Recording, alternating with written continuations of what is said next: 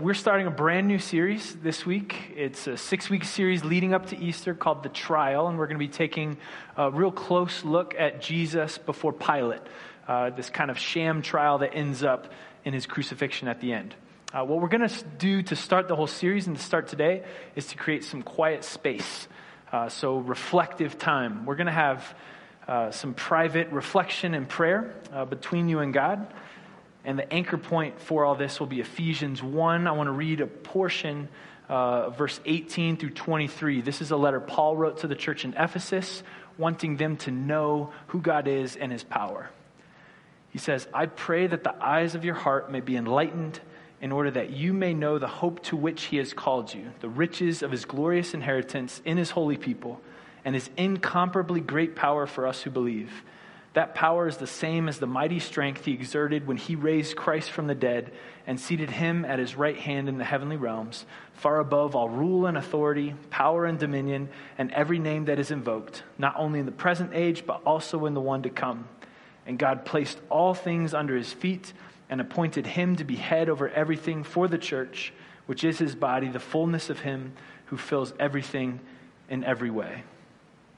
Uh, that's a big Uh, long run-on sentence, uh, but I want us to sit especially in uh, that verse uh, nineteen, twenty, twenty-one, where it talks about God having power over everything. Um, it says, he placed all things under his feet and appointed him to be head over everything for the church. Uh, we're going to fill in some of those, what are these powers, what are these authorities that God was placed over in our life. So uh, we're going to take a few moments. Think of anything that has power in the world around you. So power is just the ability to get things done or influence people. It can be individuals, it can be institutions, ideas, anything you want. Declare it as power and then say to God, pray, this is under you, God. You know, so you say like religion is under you, God, or politics is under you, God, and just go through every single thing that you can think of that has power and declare before God that it is indeed under him. So let's take a few minutes to do that.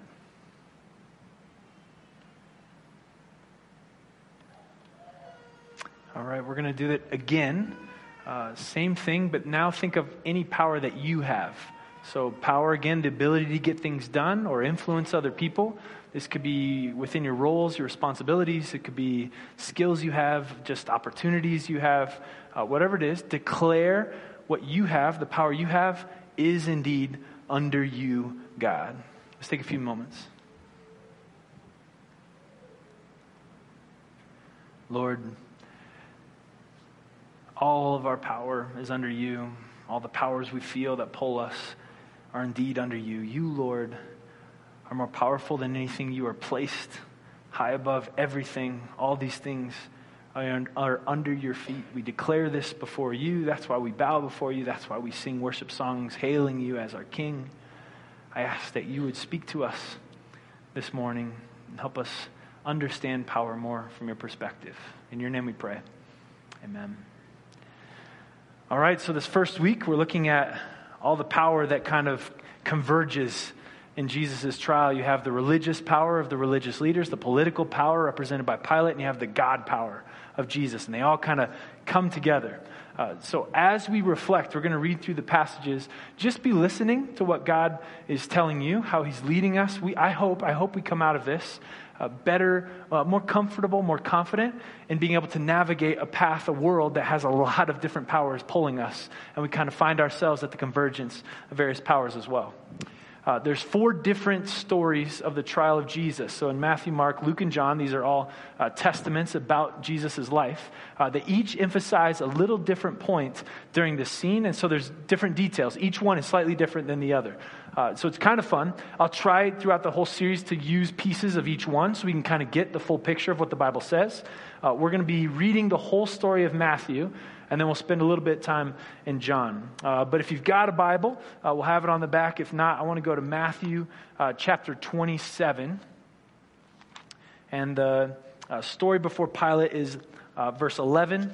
Then we're going to read all the way down to twenty-six. And we'll just read it um, and be looking at it through the lens of the different powers that are conflicting. Meanwhile, Jesus stood before the governor, and the governor asked him, "Are you the king of the Jews?" "You have said so," Jesus replied. When he was accused by the chief priests and the elders, he gave no answer. Then Pilate asked him, "Don't you hear the testimony they are bringing against you?" But Jesus made no reply, not even to a single charge, to the great amazement of the governor. Now it was the governor's custom at the festival to release a prisoner chosen by the crowd. At that time, they had a well-known prisoner whose name was Jesus Barabbas. So when the crowd had gathered, Pilate asked them, "Which one do you want me to release to you, Jesus Barabbas or Jesus who is called the Messiah?" For he knew it was out of self-interest that they had handed Jesus over to them, over to him. While Pilate was sitting on the judge's seat, his wife sent him this message, "Don't have anything to do with that innocent man, for I have suffered a great deal today in a dream because of him." But the chief priests and the elders persuaded the crowd to ask for Barabbas and to have Jesus executed. "Which of the two do you want me to release to you?" asked the governor. "Barabbas," they answered. "What shall I do then with Jesus, who is called the Messiah?" Pilate asked him. They all answered, "Crucify him." "Why? What crime has he committed?" asked Pilate. But they shouted all the louder, "Crucify him." When Pilate saw he was getting nowhere, but that instead an uproar was starting, he took water and washed his hands in front of the crowd. "I am innocent of this man's blood," he said. "It is your responsibility." All the people answered, "His blood is on us and on our children." Then he released Barabbas to them, he had, but he had Jesus flogged and handed him over to be crucified. So there's the summary of what happened at this sham trial, you know, convicting Jesus. Well, actually, Pilate kind of finds him innocent, but still gives him a sentence of death by the by execution of crucifixion, right? Uh, what fun is that? We're going to look at the three different powers that are coming together here. First, we're looking at the religious leaders. They are the ones who bring Jesus before Pilate. What we what we haven't read is before this, they had their own little kind of private trial where they found that Jesus did claim to be the Son of God. And so they're, okay, well, that's that's blasphemy, right? You know, the chief priests feel like uh, they have to maintain holiness in their religion, and Jesus is claiming to be the Son of God. Clearly, that isn't possible. Ironically, it's exactly what he was, you know? And so then they already know he's guilty, but they don't have the power to execute, so they bring him before Pilate, who has the power to execute, and so now they've got to get Pilate to agree to kill Jesus, right? So that's what's happening here. I want to... Here, this is this is what it what it says, right? When he was accused by the chief priests and elders, he gave no answer, right? So so it's like he has already been declared guilty. The chief priests are the ones bringing him before Pilate, um, and then Jesus just refuses um, to participate, even to the great amazement of Pilate, right? You know, because he sees that he's being uh, put on trial here. What power do the chief priests and elders have? Like, I, I mean, I think they kind of had two main powers. One is they had the power of the people. People were watching the chief priests and the elders. So uh, the people, the Jews living in Jerusalem at that time were a part of the Roman Empire, but they definitely didn't consider themselves Romans. They considered themselves Jewish, which is a, an ethnic identity and a religious identity. The chief priests and the elders, the leaders of the religion, were their leaders. They were the ones who were going to tell them how to live and how to operate as Jews. We could care less about Pilate. He wasn't going to tell us anything. He was just kind of there, and we tried to get along with him as best we could, um, or we tried to overthrow him so that we could live in the state that we want to live in. The chief priests had tremendous influence on the people, and you see that where it says that they were the ones inciting the crowd. No, no, no, have him release Barabbas. Have him release Barabbas. No, crucify Jesus. They were using their power of the people. Uh, the other big power that they had is that they spoke with the authority of God, right? The chief priests, um, they're named in, in different gospels as Caiaphas. Uh, he had a specific role that was ordained by God. This is all the way back to the times of Moses. You know, so thousands of years before, there's this office of priest where there are people that are set apart specifically to represent people to God and God to people. And so they would prophesy and they would speak on God's behalf. They would help the people know how they were supposed to live and be righteous so that they could be on God's good side so that he could continue to bless them. A tremendous amount of power because they spoke for God. How did they use uh, that power? Well, kind of for their own means, right? I mean, it's under the guise of, well, we want, we've got this, this holiness code that we have to follow, and this man's a blasphemer, therefore we have to get him out. But Pilate sees right through it. It said, it said this. He said, for he knew it was out of self-interest that they had handed Jesus over to him. Uh, We see in John's gospel a little bit earlier, this is back when Jesus is teaching, right when the plan is hatched, like, we we got to kill this guy, Uh, we see this, and the high priest is involved. This is John uh, chapter eleven, forty-seven through fifty-one. Uh, this is long before Jesus is arrested when he's out doing public ministry. It says, "Then the chief priests and the Pharisees called a meeting of the Sanhedrin. 'What are we accomplishing?' they asked. 'Here is this man performing many signs. If we let him go on like this, everyone will believe in him. And then the Romans will come and take away both our temple and our nation.' Then one of them, named Caiaphas, who was high priest that year, spoke up. 'You know nothing at all. You do not realize that it is better for you that one man die for the people than that the whole nation perish.' He did not say this on his own, but as high priest that year, he prophesied that Jesus would die for the Jewish nation." Tremendous irony, dripping with irony. Jesus did indeed die for the entire nation, for the entire world. Uh, but Caiaphas did, wasn't thinking about it like that, right? What he sees is, here's this charismatic leader that is gaining a tremendous following. There's some power with him that I can't put my finger on. I can't control him, right? And and and he's threatening to disrupt everything, which Jesus is, you know, but but he could see that, well, that means that we won't be in our position anymore. That means we won't have our nation state anymore. The, the Rome might take take us, uh, you know, and, and assimilate us, not allow us to have our own religion. And and, and there's an undertone that maybe Jesus would even uh, reform the religion itself, and there's no need for priests, so there's no need for it, which is exactly what he did.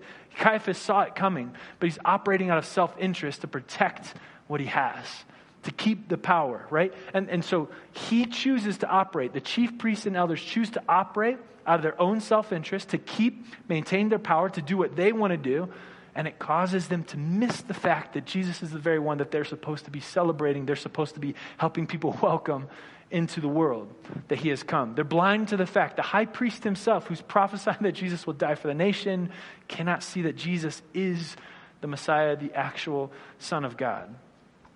Uh, what we see here is an absolute misuse of power, right? God has given the chief priests to lead the people, and they they choose to use their power to do what they want to do, selfish means. If you are using your power for selfish means, uh, that's a great opportunity to abuse power. So careful, right? We can't just use power however we want. But power can be used for harm or for good.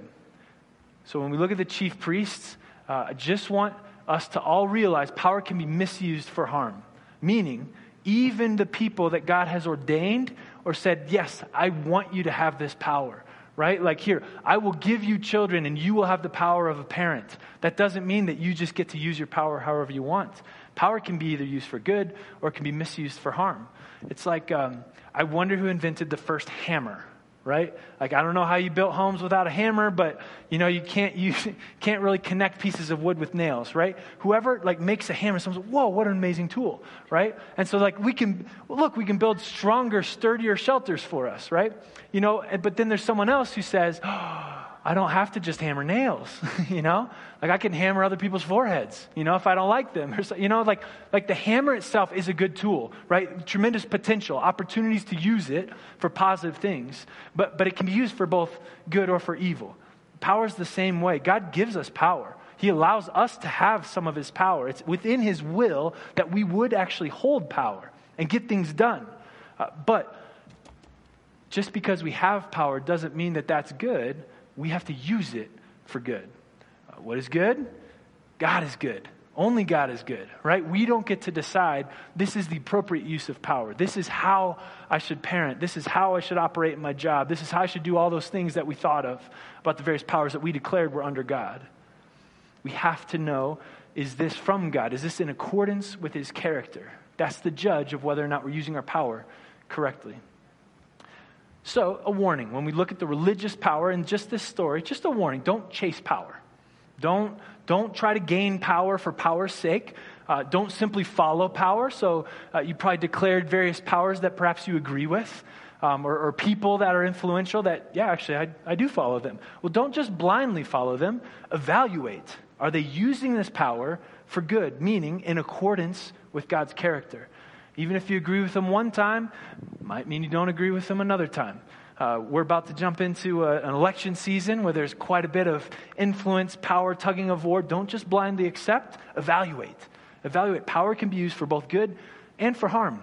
So, how is it going? Is it matching with God's character? Is it aligning with God's character? That is a standard for us. All right, second type of power that we see is this political power. That's represented by Pilate. So in the in the story, he's the one uh, who they have to convince to execute Jesus. Um, I want to read uh, part of John's narrative because it adds a little bit more detail on this exchange between Jesus uh, and Pilate. Uh, in John, it's both in chapter eighteen and nineteen. I'm just going to read the part in nineteen. We're going to go uh, nineteen, verse one, all the way down to verse sixteen. We'll have it up on the screen. Then Pilate took Jesus and had him flogged. The soldiers twisted together a crown of thorns and put it on his head. They clothed him in a purple robe and went up to him again and again, saying, "Hail, King of the Jews!" And they slapped him in the face. Once more, Pilate came out and said to the Jews gathered there, "Look, I am bringing him out to you to let you know that I find no basis for a charge against him." When Jesus came out wearing the crown of thorns and the purple robe, Pilate said to them, "Here's the man." As soon as the chief priests and their officials saw him, they shouted, "Crucify, crucify." But Pilate answered, "You take him and crucify him. As for me, I find no basis for a charge against him." The Jewish leaders insisted, "We have a law, and according to that law, he must die, because he claimed to be the Son of God." When Pilate heard this, he was even more afraid. And he went back inside the palace. "Where do you come from?" he asked Jesus. But Jesus gave him no answer. "Do you refuse to speak to me?" Pilate said. "Don't you realize I have power either to free you or to crucify you?" Jesus answered, "You would have no power over me if it were not given to you from above. Therefore, the one who handed me over to you is guilty of a greater sin." Actually, I'll, I'll just stop there. Uh, the rest takes it down the road where Pilate ends up allowing him to be crucified. Pilate has a different sort of power, right? Where's his power?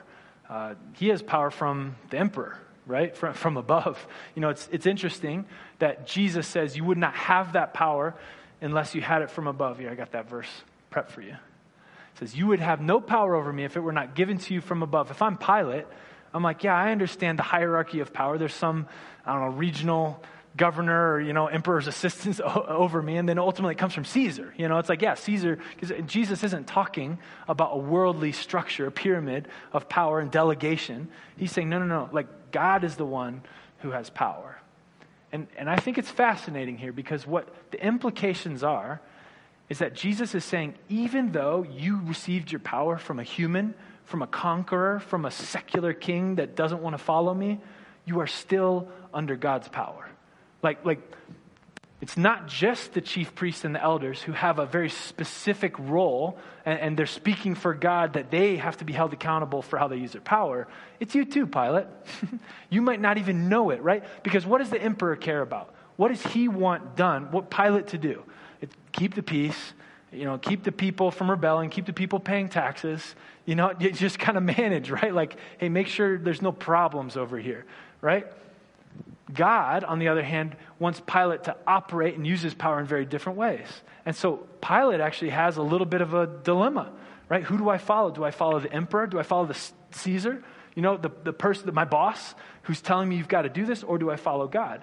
Jesus is implying you have an obligation to follow God, even in your secular powers, right? So here's the challenge to us. All those powers that we said, you know, we declared we're under God, you have an obligation to use that power for good. What's good? God is good, right? In accordance with his character. How does Pilate use his power?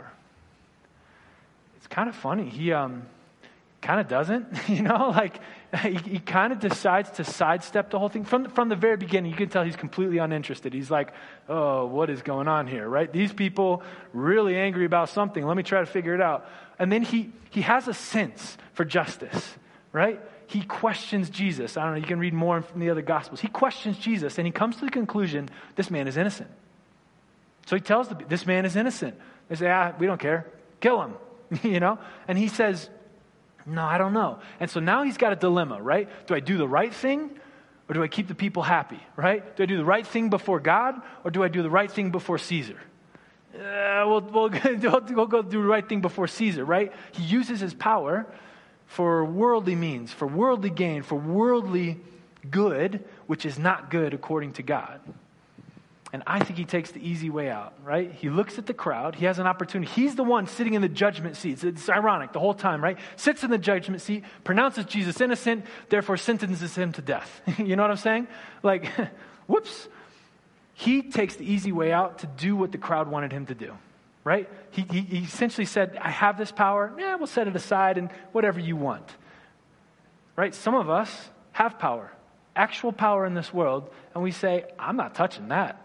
I don't trust myself with it. You know, it's better if I just, I'll set it aside. Let someone else make the decisions around here, right? I'll just do what everyone else wants. What do you need? Okay, I'll fit in over here. God says, no, no, no, no, no. I gave you power to use it for good.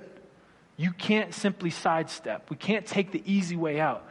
There's an obligation that we will use what God has given us according to his purposes. Now, that's the reminder. That's the lesson we see when we look at this political power. Now, there's a third power that's involved. That's this God power represented by Jesus.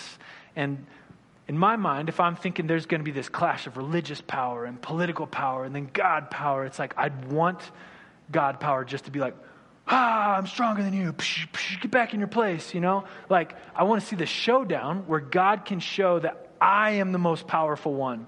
You guys have nothing on me, right? You know, like um, like a street fight style. And so then I read this, and here's Jesus with all of his God power, not saying a thing. You know, and you're like, come on, Jesus, tell him what, tell him what it really is. You know, like give him the truth. You know, let them know. You know, I know you got that little one-liner in there about Pilate not having power except from above, you know, but, but then he's just sitting there, right? They're slapping him, threatening him. Pilate's like, don't you understand that you're about to die? And Jesus doesn't respond. And it, it, it to me, it, okay, it, it, a lot of questions, a lot of questions, like, what is going on here? How is Jesus that calm, that collected, that cool, that confident, right? That he knows he doesn't even have to fight this. You know, and, and here's here's the thing. I don't I don't want us to see, I think sometimes Christians are guilty of this.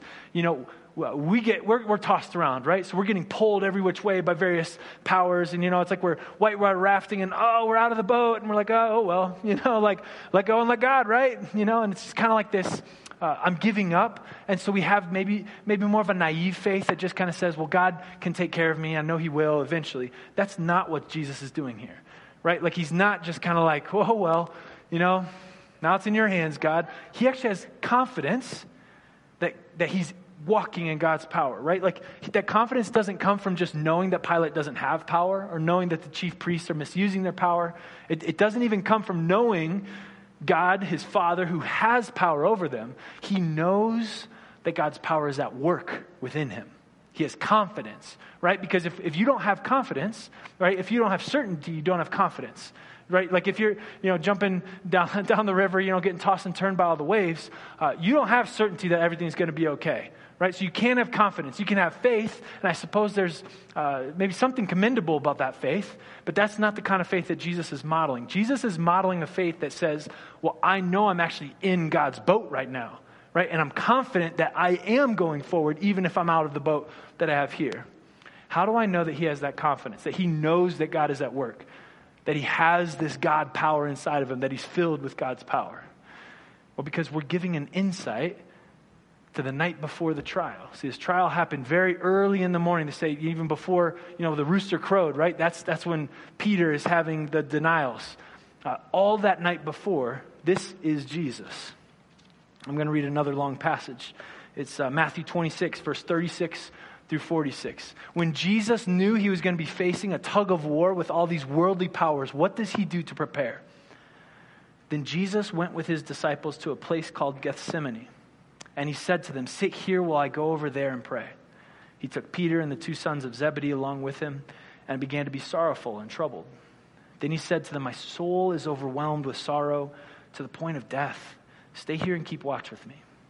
Going a little farther, he fell with his face to the ground and prayed, my Father, if it is possible, may this cup be taken from me, yet not as I will, but as you will. Then he returned to his disciples and found them sleeping. Couldn't you men keep watch with me for one hour? He asked Peter. Watch and pray so you will not fall into temptation. The spirit is willing, but the flesh is weak. He went away a second time and prayed, my Father, if it is not possible for this cup to be taken away unless I drink it, may your will be done. When he came back, he again found them sleeping because their eyes were heavy. So he left them and went away once more and prayed the third time, saying the same thing. Then he returned to the disciples and said to him, "Are you still sleeping and resting? Look, the hour has come, and the Son of Man is delivered into the hands of sinners. Rise, let us go. Here comes my betrayer." And then right after that, he gets arrested. He's taken to the sham trial before the chief priests. Uh, they find out. They want to kill him. They bring him to Pilate, and that's where we are in our story. But what Jesus does when he knows he's going to be facing worldly power, religious power that's going to be misused, political power uh, that's going to be set aside and not used according to God's purpose, he says, well, first I need to get full on God's power. You know, if, if I'm going to make it through what I see coming before me, let me sit before God and make sure I know that God is operating within this, right? Because he, he's not simply saying like, oh, Lord, fill me up. He's saying, God, do I have to do this, right? Is this your will? I will do your will. I will be obedient to your will, but is this your will? Right? One time, he probably heard, yeah, it's your will. So he comes back, and you know, we don't we don't hear what God says back to him, right? God the Father, let me be precise, what the Father says back to Jesus. But he goes back a second time, says, okay, well, if it's impossible, right, then, I, then, I'll take, then I'll take this cup. May your will be done. He's wrestling with God, wanting to make sure that he is living within God's will, knowing that God is the one who's steering. God is the one who's moving all of the earth toward an end. Okay, well, I need to make sure that I'm operating within his power. After that, after he's full, then events unfold. And so now when he's being pulled and pushed and prodded and literally slapped around by different powers threatening him and, and posturing, he doesn't need them. He doesn't have to move them. Doesn't need to get political power on his side. Doesn't need religious power to follow him or even to understand, because he knows this is God's power that's moving the entire thing. When when Pilate says, don't you know I have power, you know, of your, of your life and your death, he can be like, nah, I don't think you do. Or, or you do, but that's because God gave it to you, and I'm riding with God. You know, so it's like, okay, you know, that's the kind of confidence that's available to us if we want it. If we fill ourselves with God's power. We can look around, and we did this morning, and say, this power, this power, this power, this power, this power. We can declare that they are all under God, and we can still feel like we're pushed and pulled by them, or we can have confidence because we are certain that we are operating how God would want us to live within all of those powers. So when we look at Jesus, our takeaway is be filled with God's power. Choose. And it's not, it's not a passive filling either. Right? So I kind of I kind of started making the point, but I didn't say it outright. Jesus didn't just say, Jesus, take the wheel. Like, God the Father, take the wheel. You know, like, it's not things are getting so out of control that he's just kind of like, all right, God, you go from here. No, it's an active participation in God's power where he set aside an entire night to say, Lord, what is your will? Is this your will for me? Your will be done. I will follow, even if it's tough, right? Do you have things coming up in your life this year?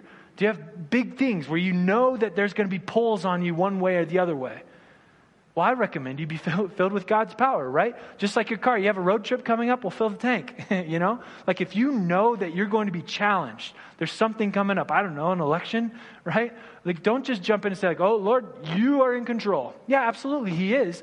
Sit with him, be filled with him so that you can have confidence in the certainty that you are operating within God's will. How do we do that? We take time, we pray, we wrestle. Our, our prayers can sound like this, not simply, you know, oh Lord, you know, he, I, I'm struggling with this. He, he's, he's, can be overwhelmed to the point of death and sorrow. May this cup be taken from me, right? We're allowed to say, God, can, can I not do this? Please? You know, but not my will, your, your will be done, right? And then he says, yeah, okay. And then come back to him and say, okay, well, if that's the case, I'll be obedient. And I know that you're going to be going. We have to calibrate ourselves. If we truly understand that God is the only one with power above all things, right? Just like we sang in all those songs. If we truly understand that, maybe we'll spend more time at God's feet being filled up with his power, right?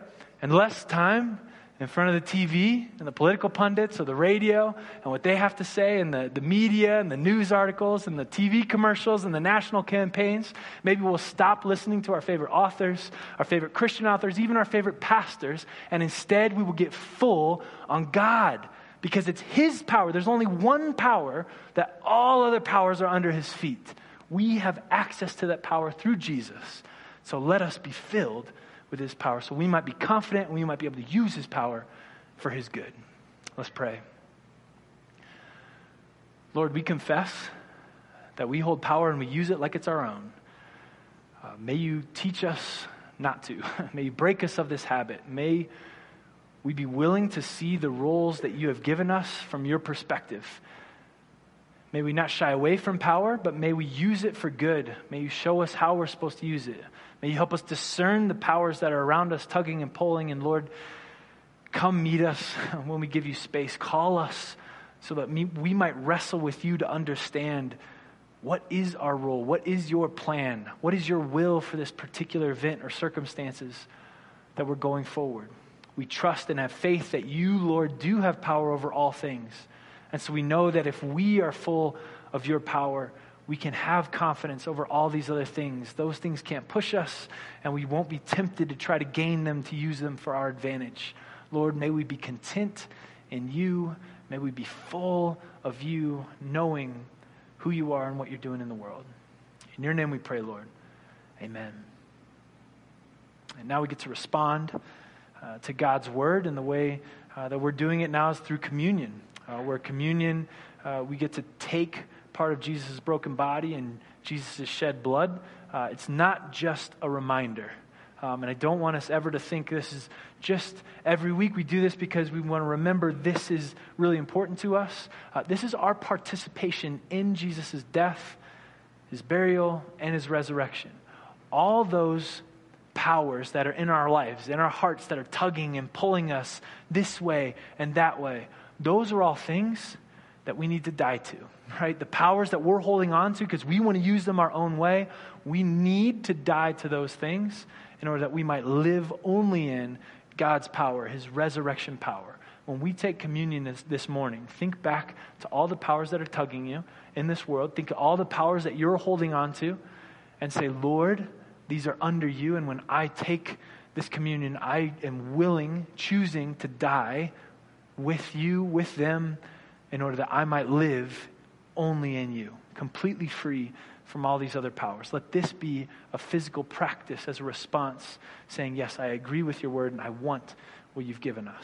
Uh, we'll come down. Uh, there's kind of an aisle over here, so maybe we'll make a line on this side, uh, and then we'll kind of come back out on the other sides. Uh, once everyone has it, go back to your seat, and then we'll all take it together when I come up.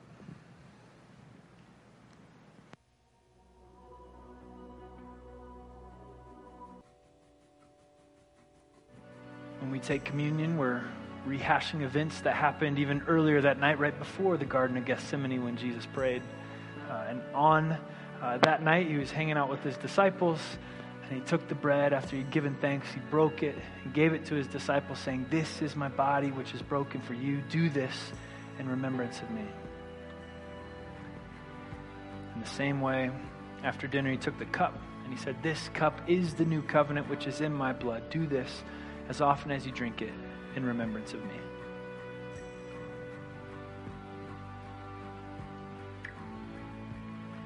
Would you bow your hearts with me?